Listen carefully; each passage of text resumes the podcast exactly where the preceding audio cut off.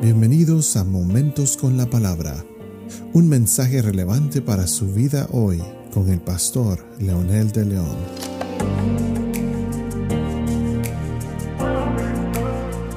Saludos amigos y amigas, aquí estamos nuevamente para continuar con nuestro tema sobre la salvación. Eh, debido a tanta información que hay en los medios de comunicación masiva y también en, todos, en todas las redes sociales que inundan nuestras casas, nuestros teléfonos de información, hemos descubierto que muchas personas son influenciadas por diferentes corrientes doctrinales y pensamientos de personas que se ponen a razonar la Biblia nada más o a razonar eh, su situación personal y critican la religión, critican las escrituras y todo lo que tenga color de Dios es criticado.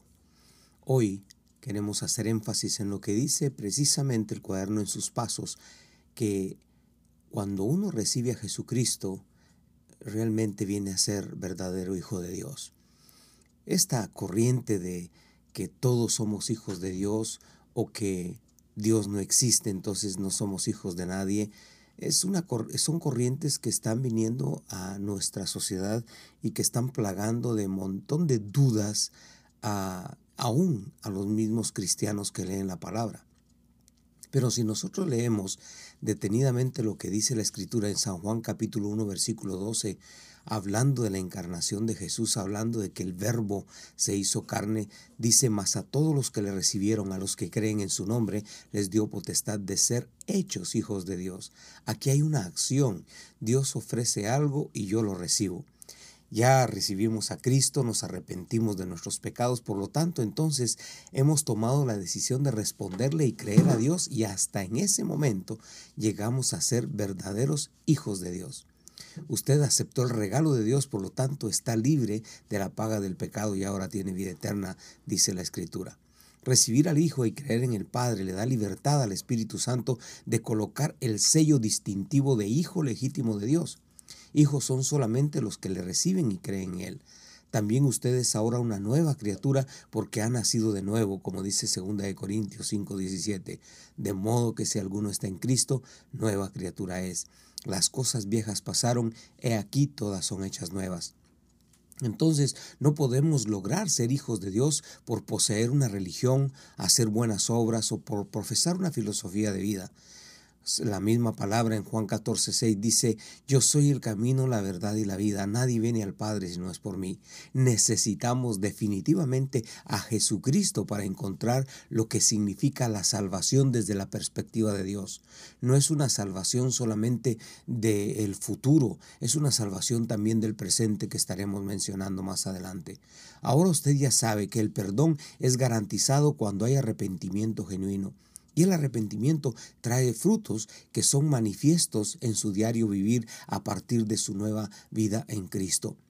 Para entender este acto humano en respuesta a la oferta divina de la salvación, necesitamos descubrir la razón, la razón de tan magno evento como la encarnación de Jesucristo, su muerte y su resurrección. Nadie lo entenderá a plenitud en esta tierra, pero por lo menos podemos descubrir por medio de las escrituras lo serio, nocivo y fatal que es el pecado en la vida de la humanidad caída. El escritor de Licencia para Pecar dice, el pecado es una transgresión de la ley divina, es desobedecer la ley moral de Dios, es exactamente la definición bíblica, como dice San Juan 3.4, no es un virus, no es un germen, ni es una sustancia, ni un líquido, ni un sólido, ni un gas. No es un espíritu, no es ningún ser humano sobre la tierra ni divino, simplemente es una conducta voluntaria contraria a los estándares de comportamiento prescritos por Dios. Cuando utilizo la palabra pecado me estoy refiriendo a una acción, la acción de desobedecer la ley moral de Dios. Cuando me refiero a la naturaleza del pecado, intento decir con esto las cualidades propias de la acción de desobedecer a Dios. ¿Cuáles son estas cualidades innatas del pecado? Cuando menos podemos resaltar cuatro. El engaño, la destrucción del alma, la corrupción del carácter y la condenación. Así pues, el pecado siempre tiende a producir estas cuatro cosas en la vida de las personas. Y si nosotros explicáramos cada una, como dice el escritor de Licencia para Pecar, estaríamos de verdad sorprendidos y admirados la forma en que el pecado se intronizó en la naturaleza humana. Por eso es importante la respuesta de eh, a Dios de ese regalo precioso de la salvación. Por lo tanto, la salvación no es un decreto de Dios para todos los humanos.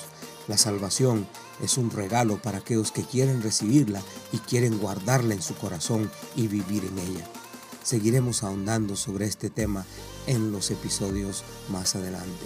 Ore conmigo diciendo Dios, gracias por Jesucristo tu Hijo, por el regalo de la salvación.